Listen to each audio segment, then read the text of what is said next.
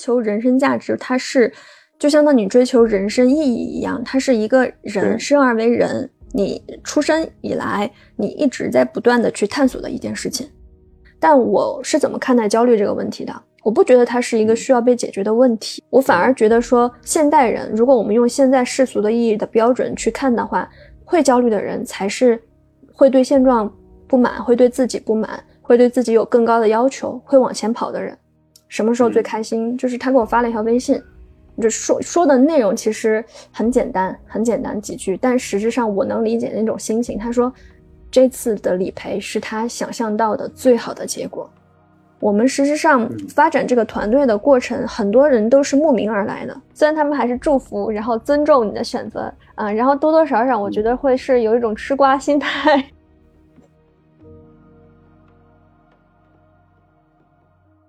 可以说一下您的教育背景吗？我是一零年从四川考到北京读书，然后在北京的话是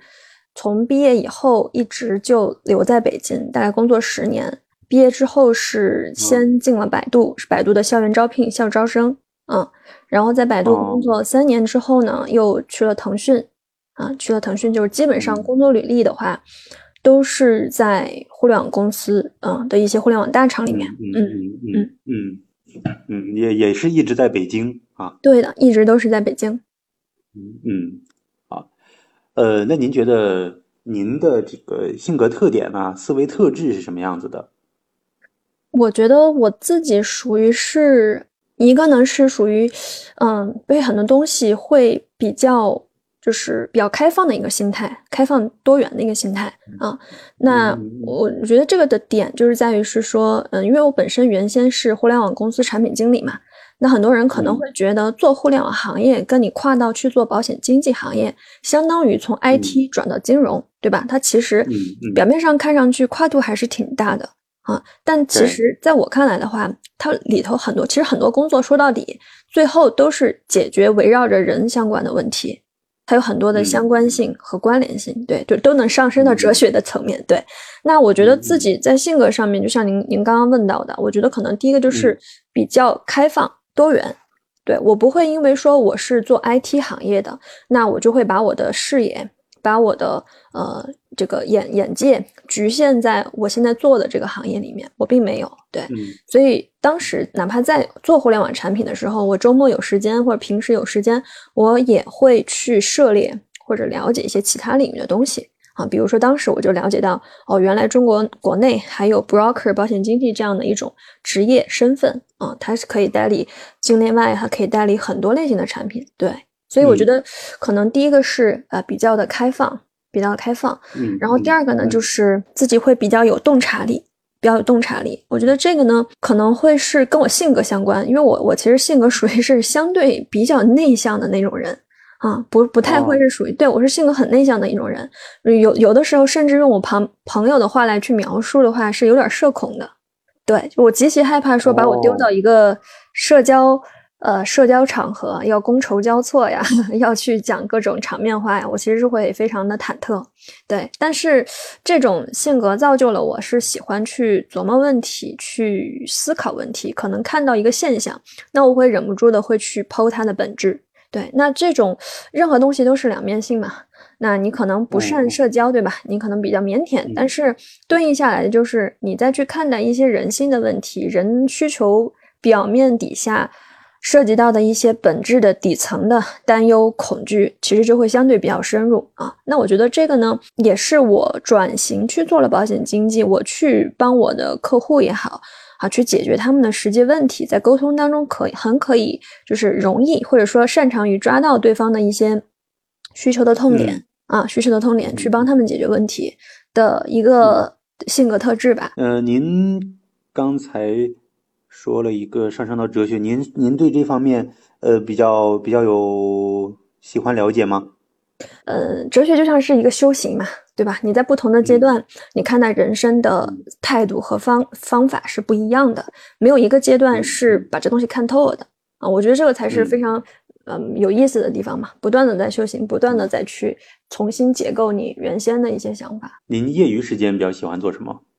呃，我业余时间比较喜欢做一个是运动啊，因为我本身其实也是呃，在几年前业余时间考了美国 A C E 那个私人运动协会的那个健身教练的证书，对，所以我其实业余时间比较多的会去做一些嗯这个呃器械类的健身，还有网球啊、呃、和拳击，对，然后呃其他的一些时间的话会去做一些比较喜欢写比较比较喜欢看书跟写作，对，嗯。看，呃，哪方面的书多一些呢？嗯，行业内的，这个就是工作工作的一个，哦、对对趋势啊，对，比较感兴趣，也是我觉得工作会用到。那另外一些方面的话，呃，小说类的，小说类的，虚构类的小说类的，我觉得它呢，就像是就是世界观一样也好，或者给你开另外一个脑洞啊，就是有有些东西可能看似它是比较远离现实，或者说嗯、呃、比较虚玄的，但其实。呃，也也是可以，可以就是从另外一个维度帮你去看待这个世界吧。那您追求怎样的人生价值？人生价值啊，我觉得其实，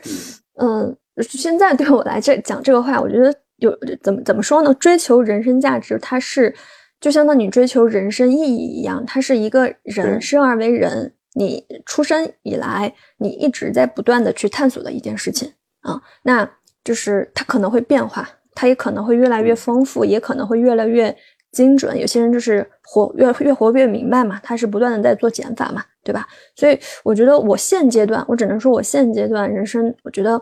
最大的一个追求的意义，其实跟我们 R N F 的这个理念是很一致的啊，就是我们其实为什么要去做保险经纪？我们为什么这样？就是以我们以我和那个。呃，七七对吧？我们其实也吸引了很多跟我们背景履历很相似的人，从大厂转型出来，可能在别人看来放弃了那些所谓的稳定的、高薪的、体面的工作，去做这样的一个不确定的事情啊。其实我觉得本质上跟我们的 slogan、跟我们的团队名称是有很大的关系。我们团队的名称叫 R N F 啊，它其实是 Rich and Free 的缩写。对，那 rich 它可能就指的是对、oh, 啊，精神的富有，对吧？你只有其实很多人嘛，他只只你问他想要什么，他只会说我想追求财富自由，我想追求呃衣食无忧，但其实这些东西都很虚。我们觉得其实真正有意义的人生是你精神的富足啊，你精神的富足，那你才可能真正的获得精神上的自由。那做保险经纪其实就是这个样子，你既可以去帮到别人啊，你可以去给别人带来价值。然后在这个过程当中，你自己其实就可以享受到帮到别人带来的这种价值成果。对，所以呃，我觉得嗯 R N F 本身的理念其实就是我现在觉得呃，工作也好，或者是呃人生也好，现在现阶段吧，我觉得非常有意义的一个引领的一个一个东西。嗯，呃，我看了一下，应该是这个您说的这个七七是先跳的是吧？先去了明亚。然后您才去的，对，对吧？对，是等于是他把你招过去的。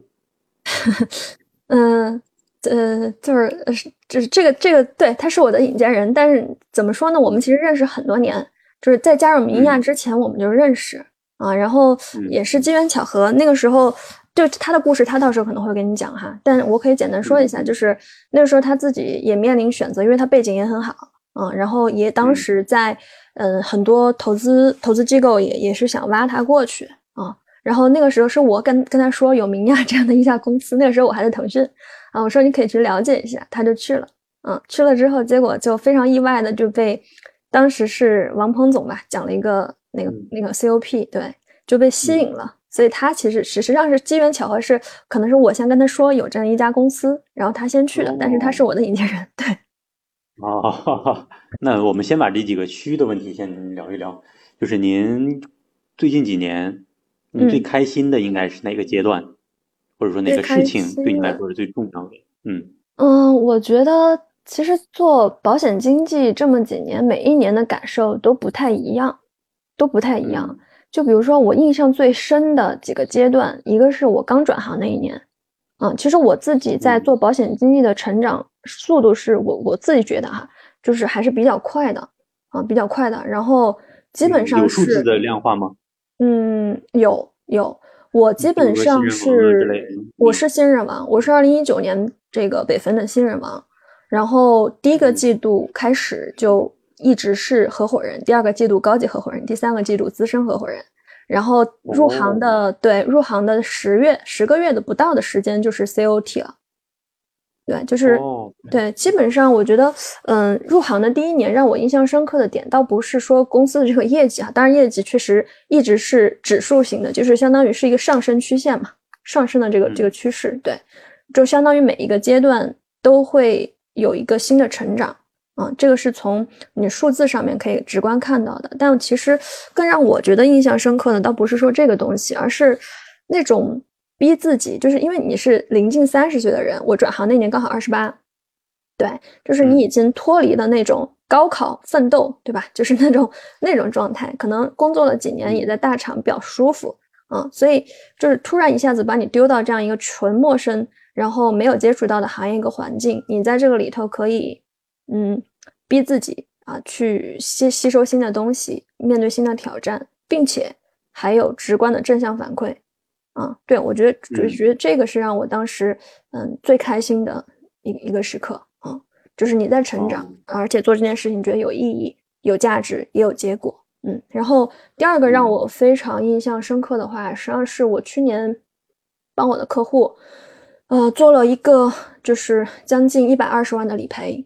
啊，他也是很早期，对，他实际上是找到我去买这个保险，到他出险刚好一年。只买了一年就出险，然后当时跟我重疾吗？重疾，对的，重疾。对，就是当时跟我说出险的时候，其实他自己跟我讲过一句话，因为他情况比较特殊啊、嗯，就是疾病的状态刚好是处于轻症跟重症的那个临界状态。哦、嗯，对，所以那个时候客户跟我讲的意思，其实他对这个保险理念也很好哈，也很信任我。大概的意思就是说，他也知道他的情况不是。那么的就是按重疾去理赔可能有点悬啊、嗯，他自己也请教和咨询了医生啊、嗯，然后呢他当时的讲法就是说哪怕是按照轻症去理赔，他觉得他也非常觉得很庆幸了啊、嗯，就是就是生过病的人嘛，他会觉得是一种当时他发现这个病发现的很及时，然后找医生包括治疗等等等等都非常顺利，他觉得是一种福福报，对，所以他觉得说哪怕是说这个事儿没办法按重症去赔，然后他也觉得能拿到轻症就是一种福报了，对。但那个时候我是拿他这个 case 的时候，我其实就是心里挺难受的，因为真的太突然了。前一年刚好买完，然后第二年就跟我说出险了，所以我办这个 case 的时候，我当时也花了很多心思啊，因为我团队的话，其实也有跟一些医疗的这种嗯、呃，就是机构，我们实际上是。会跟他们进行一些咨询，就比如说哪些问题我们可以请教一些专家，请教一些有医学背景的这种嗯、呃、大夫给我们一些建议，对吧？怎么样去帮客户去更好的去争取？所以当时我拿了他的这个这个病理报告的话，也第一时间去联系这些人去做咨询，包括请教米亚这边的一些理赔专家，对。所以最后呢，就是全程跟进，跟保险公司那边全程跟进，什么阶段他们在做再保的调查，他们在做再保的什么审审审审查呀，或者什么什么的，我全程在跟进啊、呃。那也做了一个两手预案，就是说，如果真的保险公司按照轻症给他赔了，我肯定是会给他申诉的啊、呃。申诉的方式，比如说找医院那边再去做病例的二次二次检检测啊什么的，其实方法想了很多啊。但是很幸运的是，最后两家公司都给他还是按重症去赔了，因为涉及到浸润了啊、呃，所以。最后客户当时我印象很深刻的点也是我回答你第二个问题嘛，就是什么时候最开心、嗯、就是他给我发了一条微信，就说说的内容其实很简单很简单几句，但实质上我能理解那种心情。他说就是这次的理赔是他想象到的最好的结果，就是全部两边的单子都跟他按重症理赔了，就说谢谢你 Chris 啊，就是我的英文名哈、嗯、对。所以我觉得就这个事情其实挺让我挺让我觉得做这个行业的一种价值感吧，对，就是你真的帮到他去拿到这个理赔，然后虽然说他已经生着病，对吧？但我觉得这是你能给他去嗯做的最大的慰藉，最大的安慰。嗯，对的，对的，对的。那之前在百度的时候也是产品经理吗？对，也是产品经理。您是学什么专业呀？广告学。好，那呃呃，之前的工作节奏是什么样的？嗯，卷不卷？呃，那个压力大不大？嗯、呃，其实怎么说呢？我觉得卷这个词儿吧，是我印象当中应该是二零二一年左右才流行起来的一个词儿，在我们工作那个时候，应该还没有、嗯、没有卷这个概念。概念啊，对。然后那个时候忙肯定是忙的，嗯、因为互联网它的节奏嘛，就是属于你可能要发布产品的时候，嗯、就是有的时候会需要熬夜到两三点。啊，然后但不发布产品的话也还好，也还好。但总体来说的话，它对于一个人的呃，就是你需要工作时长确实是比较长的。比如说你需要早上九点，有的时候可能早早下班也要八九点钟啊，那正常有可能十点，对吧？也可能十点。如果要上线的话，那就更晚了。嗯嗯，那上份工作您觉得呃在哪方面对您的锻炼最大？嗯、呃，我觉得，呃，首先，互联网行业它怎么说呢？对于人可能是一个要求，尤其是我做的工种哈，我做的是产品经理啊、呃，产品经理，它本质上实质上是一个会对接多方的工作类型。我需要对接研发，我需要对接测试，我需要对接设计，需要对接运营，需要对接销售，甚至市场部。嗯、呃，所以每一个部门它有不同的诉求，然后他们有自己的表达语言。比如开发啊、呃，研发部门，他可能有他们的表达语言，对吧？有些人说话就是不太能听得懂，他会比较专业，甚至有一些开发程序员属于是呃相对而言他不是表达那么有技巧的，对。然后呢，我不仅需要去跟这些不同的角色、不同的部门用他们能够接受和理解的语言去表达，同时有的时候还需要传达，比如说把设计的语言传达给程序，呃传传达给研发部门啊。所以，嗯、呃，我觉得、呃，如果说工作对我最大的一个历练的话，我觉得可能更多的还是去磨合自己的适应能力跟软实力啊。软实力这个东西比较虚啊，比较虚。但是怎么说呢？就是你本身你身处在这样的一种工作环节里面，你需要去解决不同不同方不同这种呃业务方他们的诉求，最后你还要把一个项目推上线啊。本身其实就是对一个人综合的考验比较大，包括这里面涉及到了沟通啊、呃、表达理解啊、呃、协调，然后向上的汇报、嗯、向下的管理啊、呃、我觉得这是跟人打交道。呃你也带了带了团队是吧？那个时候对，那个时候自己是有一个小项目团队的。在大厂的时候哪些东西会让您有获得感？嗯、呃、因为因为大厂的工作它跟做保险经纪的工作非常差差别非常大。嗯，因为怎么说呢？比比如说做保险经纪，你其实是有无数无数多的这种小的成就，对吧？比如说刚刚我提到的，帮客户去争取到理赔是一个成就，对吧？然后你有的有的时候投保能顺利帮他争取到好的成这个承保结果是一个小的成就啊。有的时候签下一个你觉得还不错的这个保单，帮客户送去一个适合的年金，对吧？养老规划给他解决了，嗯，嗯是一个成就。嗯、我想问的是那个在大厂的时候。我知道我知道、嗯、我知道我其实想我我马上准备回答你这个问题啊。我想说的点是什么，就是大厂的成就跟小跟出来做保险经纪的成就不太一样，它不是像保险经纪一样、嗯、是一个两个三个这样散的点啊、嗯、它本质上怎么说呢、嗯、可能你长期是处于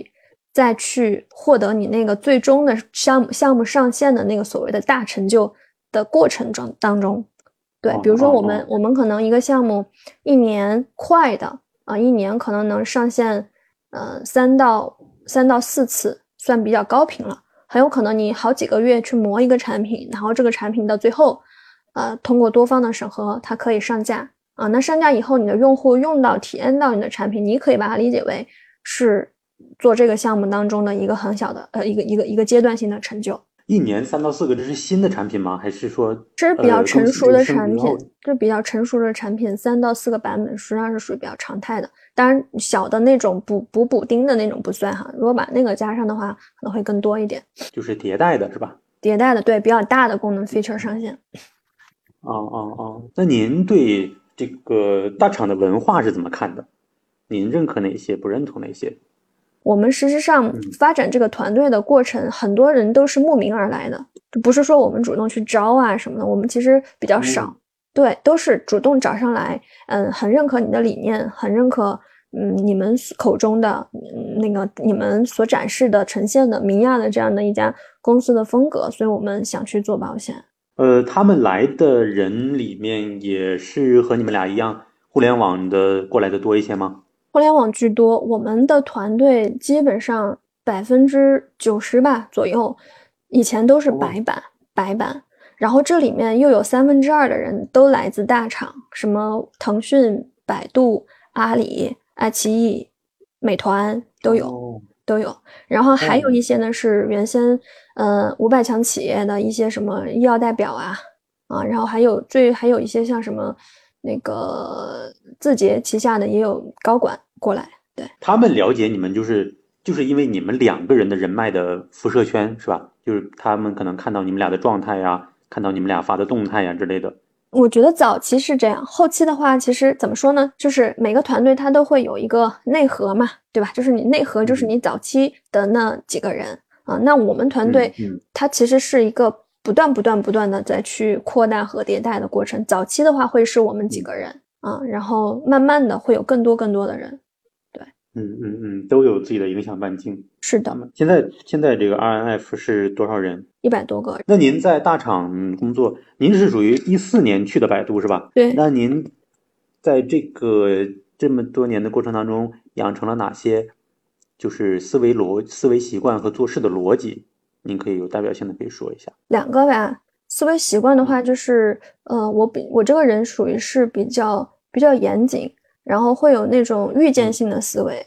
预见性的思维就是就是其实说白了就是风险风险性思维。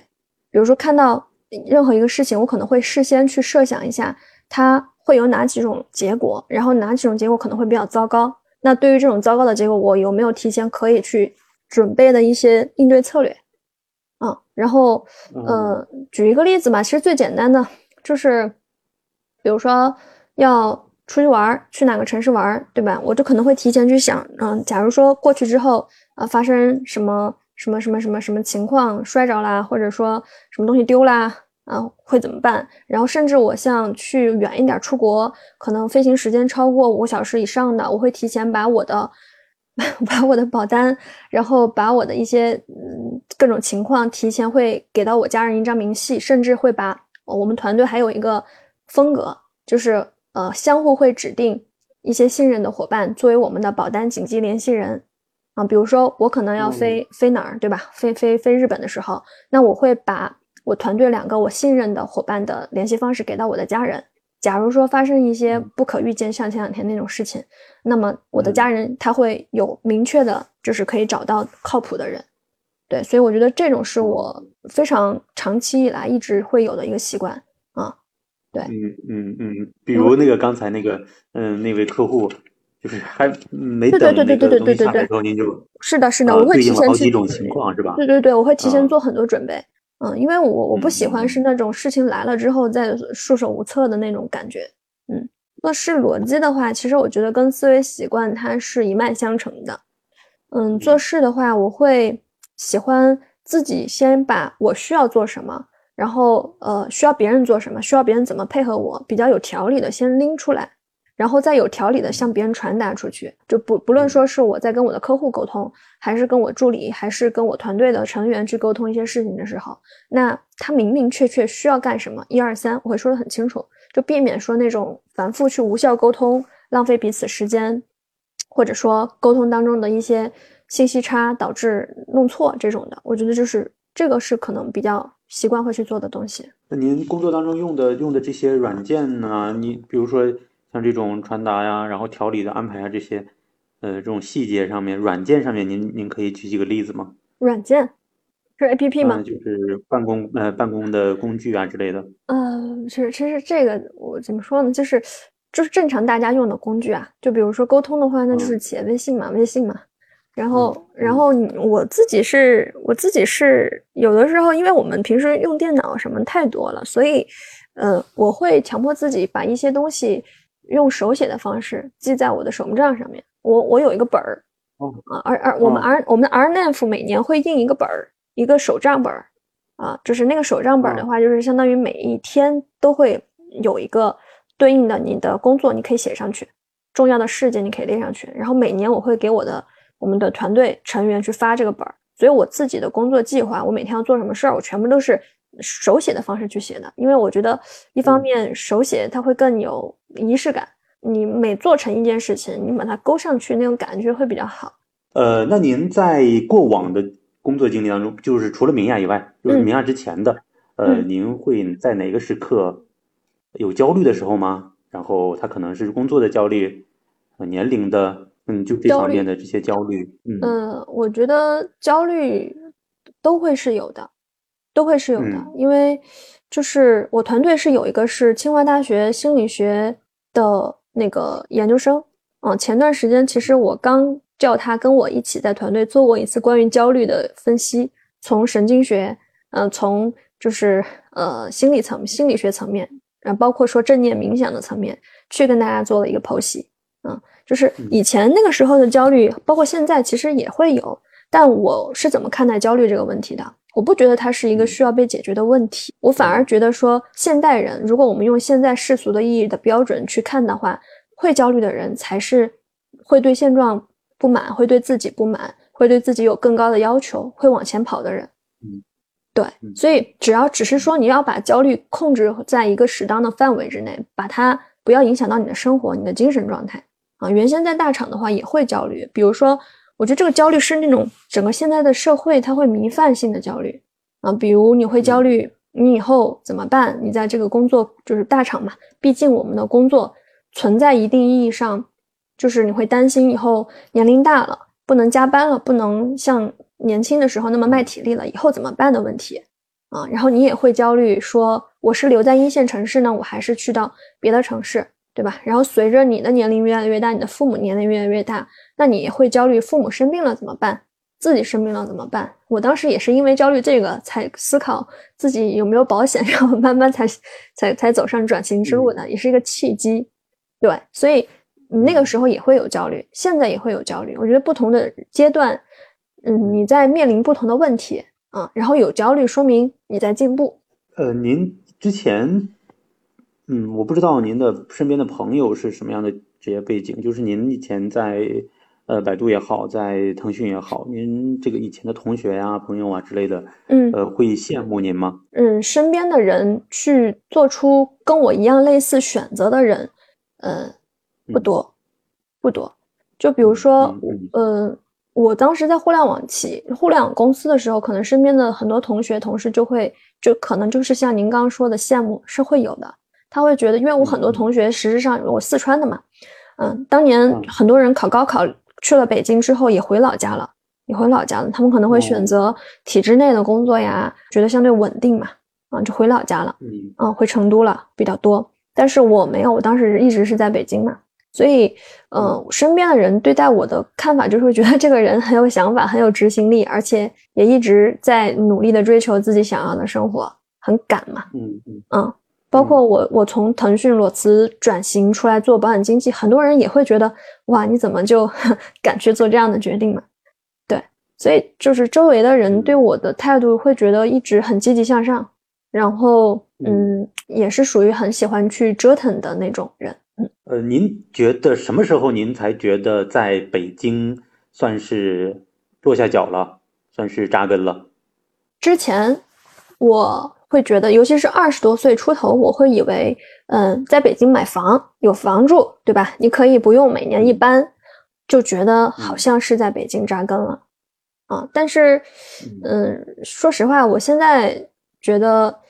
嗯，不一定，不一定，就是。嗯嗯，所谓的扎根其实是，嗯，我我觉得如果你用扎根的思维去看待你在哪个城市的话，说明你还是被选择的那一个。那之前你觉得在大厂里面的这个福利待遇、薪资待遇是是怎么样的？满意吗？呃，首先，嗯，大厂的工资、薪资福利，它的模式其实是属于固定薪资加。比如说很好的什么什么什么呃年假呀，带薪休假呀，然后呃还有什么我想想还有一些其他的福利啊，它是一个非常嗯在你进入这个工作，你签下劳动合同的时候其实相对比较确定的东西。所以而且大厂的福利还包包包括一些比如说你的什么社保呀、五险一金啊等等等等，所以它是不仅仅是你到手的工资这一个部分啊，它会有一个很大的一个体系，包括说公司给到员工去配的那些商业保险嘛，商业保险嘛，对，就是所以它是一个一个大的体系啊。那互联网公司尤其是腾讯，它在薪资体系这一块肯定是相对于很很多公司啦，传统的企业是比较好的，福利是比较好的。对，然后关于满不满意这个角度来讲的话，就是我觉得你去问任何一个人，你对你现在的薪资满意吗？可能得到的答案是否定的。嗯，为什么会是否定？因为就是还是那句话嘛，可能每个人对自己的要求不一样。那你有追求，你希望说你创造更多的价值，同时你也希望可以更好的生活，给家人更好的生活。那你对这个东西肯定就是有预期的。对，所以嗯，当时的薪资我觉得还算可以，在我那个年龄段的话啊，但是你说他是很满意吗？那肯定也不完全是，但他至少从市场的角度上来讲，它是一个正常的范围。那您这个刚开始刚开始说了是，呃，因为自己想给自己和家长买保险，然后关注到的保险。对。那是什么样的契机让您选择放弃了呃大厂的工作，来到明亚的？我觉得他可能选择从腾讯出来去明亚，他绝对不是一件事情的结果，他可能是长期的、嗯、多种事情的。嗯，然后外界的内在的很多原因综合到一起最后做出来的一个决定。嗯，然后整个这个过程你如果要问我有哪些事情对于这个结果它可能产生比较大的作用，我觉得可能会有以下这几个。第一个呢，就是我在二十八岁那个时候突然就是就像刚跟您说的嘛，盘了一下自己，发现好像还在裸奔。对，我没有那个时候是没有任何保险的。嗯，然后就开始后怕开始后怕，因为我是属于想很多的那种人嘛，一一一旦看到一种现象，就会往后去想，万一这个怎么样，万一那个极端情况怎么样。所以有一天我就是突然在下班的班车上面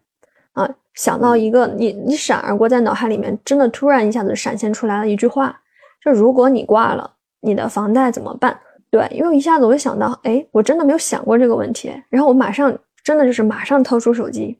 开始去查怎么办。然后就看到各种网上说的什么，嗯、呃，银行要收走房子呀，然后要去拍卖呀，或者你就是你家人去偿还呀，等等等等等等。然后当时就汗毛都竖起来了，因为我家人是没有这个偿还能力的，因为像北京那边房贷也很高，然后被收走这种情况，我就想，如果真的自己都挂了，然后还面临这样的一个结果，那对他们来说真的是太大的打击了。啊，然后加之那个时候我其实自己也在去了解和研究就是金融啊理财啊这些东西啊，所以我就知道保险是有这样一个功能，但具体那个时候怎么用怎么配我是比较晕的啊，比较晕的，只是前懵懵懂懂会有一个概念，保险可以解决一些问题，但具具体怎么去解决我是不知道的。然后这是可当当时第一个契机啊，也是这个契机的话，我让呃一鸣那边他去去到明亚嘛，他去刚好他在那之前去到明亚嘛，所以我就去找他去了解这个事情，让他帮我去配了我人生的第一份保险。对，然后第二个让我能够下定决心从呃腾讯去到那个明亚比较大的一个契机，就是一鸣这边的业绩啊，就是一鸣他怎么说呢？就是说，嗯，我们两个其实都是属于非常内向的人，非常内向的人。嗯，然后嗯，我当时想过要出来做保险，但是在我的印象当中做保险的人都是属于销售，嘴有特别会说，然后也是属于很外向会去拉关系的那种，所以当时这个问题一直是非常就是阻止阻碍我想要出来去卖保险最大的问题，因为我觉得我太内向了，我这种性格的人怎么可能就是卖得出去东西呢？就会有这样的担忧。我倒对对对，因为我觉得自己就太太不会去、嗯、处理关系啊是什么的。但一鸣呢，他也是比较内向的人啊、嗯，但是他当时用他的方式，用他的方法，就让我就像一个榜样一样，就像一个真的是像一个榜样一样，让我看到了，诶，用这种方式，我不用去改变我自己，把自己变成那种就是大家心目中的那种销售就是方式，我也可以把业绩做好。他就给了我一个很大的勇气，对，然后这是当时出来我觉得最大的一个气一个一个动力。然后当然还有一些其他的外部原因，就是呃，我在职的那最后那一年，我们的部门也出了出现了比较大的调整，非常大的调整啊。然后这个调整，哦、对这个调整对于我们个体的影响也会发展也会比较大。就是我如果希望有更好的发展，我就必须去深圳经常出差，改变我的生活状态、哦、啊。但如果说我不愿意经常去出差，我可能在。啊，北京这边继续待着的话，那我可能就是在对项目的发展就非常不利。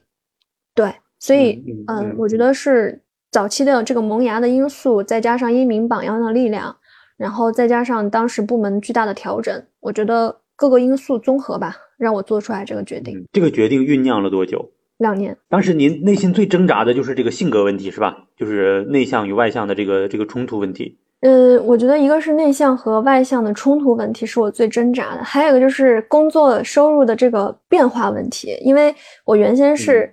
固定薪水，嗯、固定薪水嘛，做多做少，我我肯定是每个月有工资拿。嗯、但是做保险经纪是没有底薪的啊，再加上我有、嗯、我有债务，所以这个事情也从呃现实的角度来讲的话，也是我当时很挣扎的一个原因。这个这个两年当中，呃，它是一种累积的状态，没有那种呃让您一下。听了一句话呀，或者是看了一个什么东西啊，就是灵光，就是脑子里砰一下就说，哎，我要，我要这样，没有这个瞬间、嗯、是吧？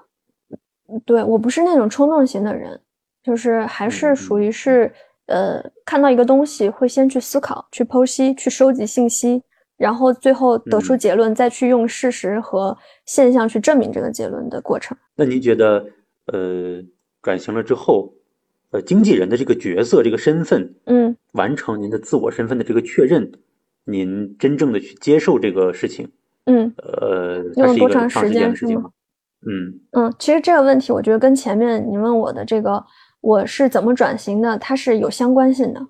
就是正是因为我的转型不是那种灵光乍现式的，嗯、就是一下子冲动拍脑子的加入，嗯、我是想了很久，所以我几乎没有用。就是没有用任何的时间去做这个身份的确认，我一开始就很确认。最开始进来的时候，呃，是怎么样的一个节奏？就是为了适应这份工作，你做出是不是需要做出的改变呢、啊？或者说你努力的程度啊，嗯，找到方向啊，嗯、节奏啊，这个会有，这个这个会有，这个会有，嗯、因为嗯，它早期嘛，你相当于是从零开始，嗯，还是、嗯、还是会有一些一些一些调整，比较大的调整。那原先可能工作其实就是呃早上十点到公司，然后对吧你你你会比较晚。但我在就是转型到明雅这边的话，早期尤其是前面一个月对自己的要求就是我会很早起来啊、呃、最早最早的时候我想想啊，那个时候有五六点钟起来的时候啊五六点钟起来的时候去学东西。然后因为因为早期你进入明雅你会发现要学的东西实在是太多了。嗯，很多很多课，很多产品，然后你又很着急，你又很想马上上手，所以你会很，嗯，很急，对，很急。然后那个时候我给自己的要求就是，我必须要用最快的速度去掌握这些东西，啊、嗯，去掌握这些东西。所以我会五六点钟起来，然后去学这些东西，学完之后再去，嗯，写文章做输出，把自己学到的东西用输出的方式倒逼，把它变成自己内化的东西。然后工作的节奏的话、嗯、我觉得我那个时候基本上是一天会工作十五六个小时，反正不是在睡觉就是在工作，早期。嗯，那您觉得呃这个思维上或者做事的逻辑上需要调整吗？这两份工作有有不同的地方，有不同的地方。嗯，就是毕竟换了一个方向嘛。嗯，然后呃大的调整的话，其实我觉得是嗯，没有说特别大的调整，因为本质上你其实跟客户去沟通，你还是去跟人打交道嘛，对吧？怎么样能让人让客户觉得被尊重，然后被理解啊、嗯，然后同时你又能够跟他很好的沟通，挖掘出清楚需求啊、嗯，所以其实还是沟通的问题嘛。然后嗯，然后跟保险公司，包括跟明雅的专员，对吧？你也是提出问题，呃，然后去得到对方反馈的一个一个结果嘛。所以我觉得转型的时候。您觉得身边的人家长啊之类的是什么样的态度？刚才您说了一个同学们很惊讶，然后呢 嗯, 嗯身边的人其实我觉得呃开玩笑来讲哈，我觉得可能包括说跟我比较好的一些同事啊，可能虽然他们还是祝福然后尊重你的选择啊、呃、然后多多少少我觉得会是有一种吃瓜心态、嗯、会觉得说、哦、对，但但开玩笑哈，就会觉得说，嗯，不知道这个人会走多远，他们可能也是抱着一个观望的心态。对，首先，嗯，我觉得大部分人对这个行业的趋势，他不会质疑，不会质疑。就是你问我身边那些人觉得保险怎么样，嗯，大家都会说好呀，未来的趋势，对吧？但是你这个人，你出去，尤其是你没有背景、没有资源，你能不能存活，那这就是另外一回事了。对，所以我觉得当时我身边的人，嗯，包括我家人，可能对这件事情没有什么质疑，但是他们应该对于我会在这个里面发展成什么样，呃，我觉得可能会有，嗯，对，做做多久，然后呃能不能存活得很好，他们可能也不太清楚，心里是打鼓的。对，因为呃我我自己是属于那种性格，就比如说一件事情我能做到九十分，我对外的表现可能只会让你觉得我只能做五十分。对，我是这种性格，所以当时可能他们呃会会有观望的心态。对，但是当我在不同的阶段不断的用结果去证明出来的这个数据啊、数字啊，它慢慢就会对呃，你会有更加的多的信心，然后最后会变成说，我觉得你就是可以，我一开始就觉得你可以。对，您在他们眼里是乖乖女的形象吗？不是，我觉得呃是不是，我不是传统意义上的乖乖女。嗯、呃，我觉得更多的可能还是比较果断、大胆去追求自己想要的，然后不会被有自己想法的。嗯、您觉得就不仅仅是在明亚啊，呃、嗯，在整个这个人生当中，您觉得最果断、大胆、有想法的这个事情是可能会是什么？比如说我，我最开始是呃学广告的，啊，然后、嗯、那个时候大家大学毕业，其实很多人进的是广告公司、广告公司、嗯、传媒公司，啊，但是、呃、嗯，我可能通过一些自己的判断，包括对自己性格的剖析，那我用转型的这种思维，就直接其实是当时是有点跨界的。啊，直接就跨去做了产品。嗯、对，我我去做这个决定的话，我觉得就不会说局限于学校里面老师讲的，或者说周围的人他们在干什么，他们毕了业学广告的，你都应该进传媒，嗯、没有啊？我我就是觉得，我相对于呃这种互联网公司的话，那这个传媒它可能不太适合我，或者说从趋势的角度会更看好啊，所以我会去做这样的一个选择，包括说保险是一样嘛。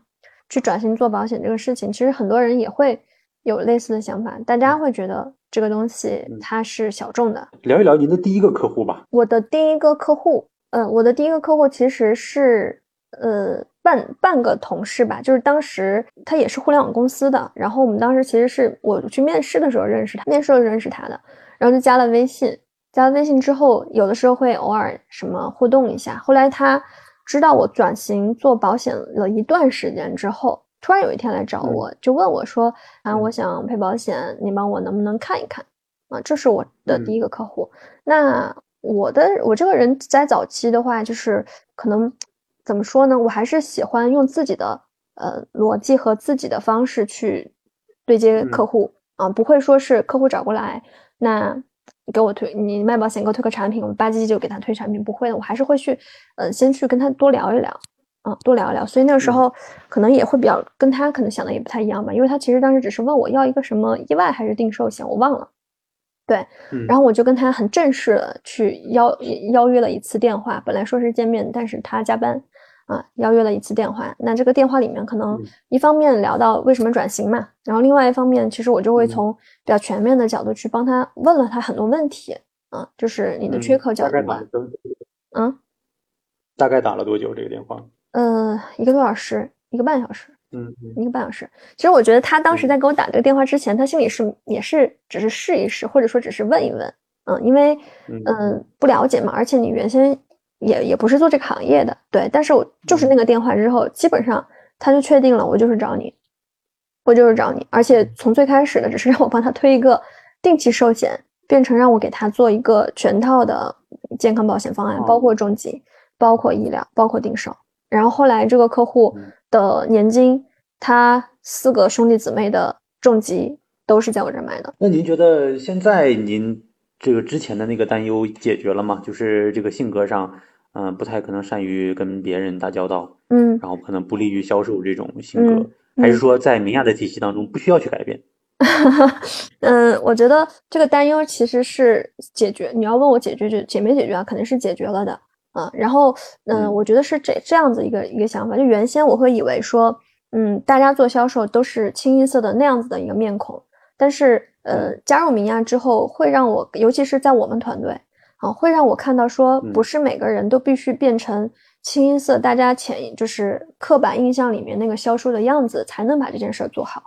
其实我觉得我们团队一直坚持的一个风格就是说，你就做你自己，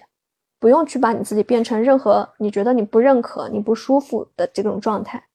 对，我觉得明亚也是、嗯、也是比较开放的一个状态。对，所以现在的话、嗯、我没有觉得我自己内向或者我自己社恐是阻碍我去做销售的障碍，我反倒觉得呃接纳它了接纳它了，就是我可能这方面确实没有那么擅长，但是我有其他很擅长的东西，那我需要做的东西就是把我擅长的放到最大，对吧？然后客户也会买单。呃，那您觉得做保险这件事情，像您这么快达成了这个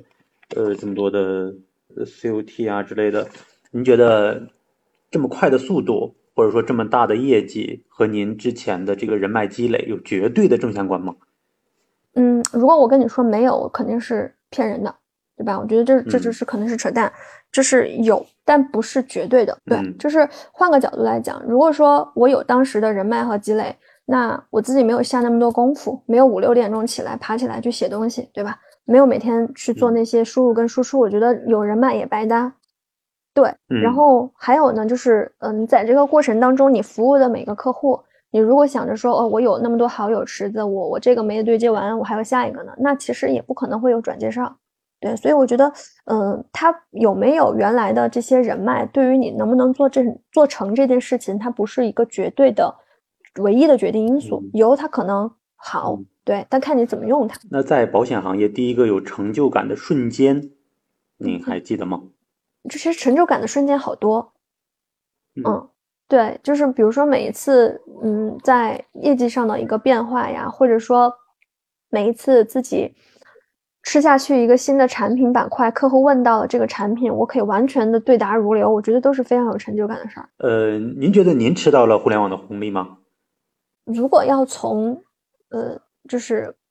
就是发展的这个阶段来讲的话，我的进入时期不能说是不能说是它最上升最快的那个时期，因为我其实加入的时间相对而言也是偏晚的啊，我在二零一四年才入行、嗯，对，但那个时候呢，嗯，怎么说呢，也是赶上了它，嗯，就是相对而言吧，就是还是尾声的一个一个一个一个发发展阶段。那个时候其实也也遇到了，也碰到了百团大战啊，也碰到了很多就是呃新的一些项目在，包括说滴滴啊，那个时候刚刚起来嘛，就很多新的这些项目起来的一个时期。至少我觉得不管从呃就是红利不红利这个东西去抛开不讲哈，我觉得在这个那个时期，让我在一个刚毕业的大学生能够去见识和经历这些项目之间的东西，我觉得就是对我人生来说是很重要的一个一个一个经历。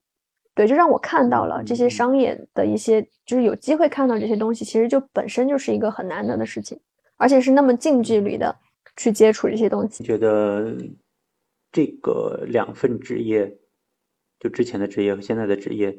呃，它的共性和非共性都在哪里？有哪些一样的能力可以现在把它迁移过来，用在现在的这个份工作上？嗯，我觉得共性的话，嗯、其实还是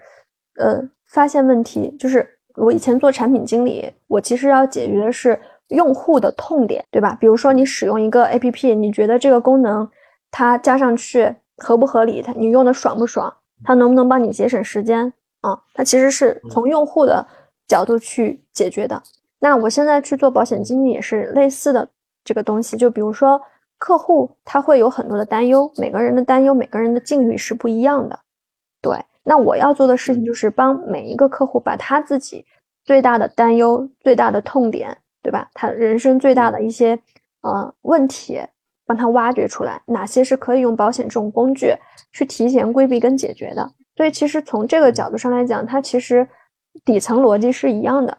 啊，都是帮你的用户也好，你的客户也好，去挖掘他的痛点，去挖掘他的底层需求，然后提供解决办法。对，嗯，呃，那您觉得这份职业可能未来还会有什么样的挑战？你说保险经纪吗？对，然后呢，未来你可能会有的职业危机感在哪里？嗯，首先就是我觉得职业危机肯定也会有，因为这两年的话也看到越来越多的优秀的啊、呃、其他行业的人不断的再去加入嘛、嗯、对吧？那人一多了肯定会、嗯、会有一些危机的感受啊、嗯、那我觉得但是也不会说焦虑啊，或者说特别的担心。我其实对于我对于我们团队包括对于明艳，我还是很有信心的，很有自信的。对，所以我觉得可能未来这个行业一方面监管层面会越来越严格，越来越严格，它对于从业者的这个素质包括说门槛的要求会越来越高，我觉得这可能会是一个比较大的一个调整。对，那反过来讲我觉得也是一件好的事情。对，因为门槛越高要求越高，其实呃，我觉得对于我们来说是好的事儿啊。一方面你可以有更高的自我要求，对，但另外一方面其实优胜劣汰嘛，也可以帮你去过滤掉呃行业里面可能就是跟就是呃不太好的一些一些一些一些一些一些群这种这个怎么讲呢？呃，人人群。对，所以我觉得对我们最大的挑战的话，嗯、我觉得一方面是在知识技能方面，它的要求会越来越高啊，你需要去不断，你不能停留于你现在所掌握的、所学习的这些东西，你需要不断的去提升你在这个板块、保险的板块，然后跟保险相关的一些金融板块、医疗板块、税务板块。啊，等等，包括医学板块这些知识，你要你要还是要去更新的，对，就不能说我抱着一个进来做着差不多了这种养老的心态，那是不行的啊。就你一定还是要与时俱进的去呃更新你的专业知识库啊。但另外一方面呢，就是呃在展业的方式啊，包括说呃在你的这个从业的过程当中，你也要加加高，就是加强自我要求、团队的要求。嗯，就是不能说野蛮生长嘛，对吧？就是还是要符合监管的要求。嗯、是未来您可还是可能会跟七七一起做这个这个团队吗？还是说以后可能你也会自己做一个，还是怎么样？嗯，其实在我们看来，我我我自己的话，呃，就是我们 R N F 在我们看来其实是一个整体，它是我们的一个一个呃核心的一个灵魂一样的东西。啊，就不论说未来我我晋升经理、七七晋升总监，我们的 R N F 还是一直在的，对，而且我们还是会一直的去、嗯、去做这个东西。这个 R N F 的最大的理念是什么呢？嗯，刚才是有跟您讲，可能忘了哈，就是 R N F 最大的理念其实是它的全称，啊、嗯嗯、，To be rich and free。对对对对对对。那您算是您觉得自己算是在明亚的这个平台上创业吗？呃，我觉得挺像创业的，真的挺像创业的，嗯、就是。嗯，不论说是自己的业务从零到一的去搭建，你用你的方式啊、呃，你用你擅长的这种技能，还是说我们的团队的建立啊、呃，从零到一，然后吸引到天南海北各个认识的、不认识的、见过面的、没见过面的人，然后一起去做这样的一群这个一个事业，我觉得本身就很像一个创业。像这个打拳啊这些事情，您是什么个频率呢？网球是吗？我我我一周的话会进行两次无氧训练。然后两次有氧训练，网球一周至少一次，打拳一周至少一次。那考这个健身证书是自我要求？呃，因为因为我是这样的一个性格啊，就是，嗯，我我实质上，呃，首先我很buy in，嗯、呃，就是我们会很长寿这个理念，因为我自己在做保险的话，其实年金的销售、养老金的销售也做得挺好的。啊，然后我不断的去会跟客户去讲，就是说我觉得我们这代人会越活越长，是我发自内心相信的事情。对，因为我会觉得大家现在医疗水平，然后健康水平在提高，所以我对，因为我自己养老金也买了很多啊，所以呢，我对于这件事情的一个态度就是说，之所以会去考健身证的原因，就是我希望自己可以从理论上、从实践上都对于健体、健身这个事情是入门的。啊，我不会踩坑，然后会把嗯去锻炼身体，而且系统性的去锻炼身体抗衰老这个事情，把它变成是一个习惯，而且这个习惯可以带到我六七十岁，就我到六七十岁六七十岁了，我还是会让自己坚持去做这些训练，可能只是负荷会小一些啊，因为我觉得就是我们很长寿，然后那人你到了后期的话，就是你的你的健康状况，它会决定你的生活质量啊，你的生活质量。对，所以我希望自己的生活质量更高，这样的话可以去啊、呃、领够我的养老金，对吧？我觉得我觉得对，就是这样的一个理念，嗯，所以我才会去去做这些事情。嗯，您平常我问一个我的感受，您平常在生活里面，您的情绪起伏大吗？我觉得属于正常，就是呃情绪情绪的起伏，我觉得两种是比较突出的，一种就是异常的平静，嗯、呃，就是属于任何事情都没有波澜，我我可能不太属于这一种。嗯、但第二种就是异常的波动，就比如说呃遇到很很大的事情，它的反应幅度会非常大。那我也不属于这种类型，嗯、我觉得我是居中的这种状态。但但你应该是一个理性很理性的人吧？是会很理性，是会比较理性。嗯、然后呃，当然再理性的人，在你遇到一些可能就是呃会让你生气的人和事的时候，你难免心里还是会有一些波澜。嗯、但是现在的我会尽量的会让自己平静啊，然后会用换位思考的角度，会跳出我自己的视角。啊，让自己尽量的把情绪平复下来。嗯、生活里面现在，呃，什么样的细节会让您有，比如说小的像小确幸啊这种感觉？小确幸吗？小的幸福，嗯嗯，我觉得，嗯，除了工作以外吧，就工作本身有的时候客户的正反馈，其实对我来说就是一种小确幸、嗯、啊。然后除了这个以外的话，我觉得，呃。我每一次上完拳课呀，上完网球课呀，我觉得其实挺挺爽的，就是那种，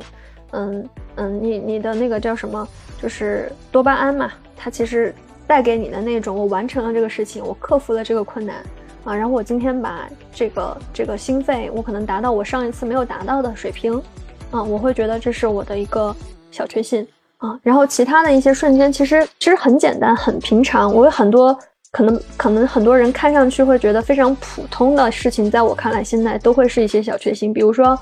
今天下午我出去办事儿，然后走到一半的时候，我突然看到嗯、呃、河边有一个有一有有一有一个景有个景子，就是树树上变绿了，然后花也开了，就那么一个一个场景会让我觉得很安好，所以我当时就停下来在那会儿待了一会儿，我就觉得那一瞬间就挺小确幸的，也是我今天的一个很意外的一个惊喜吧。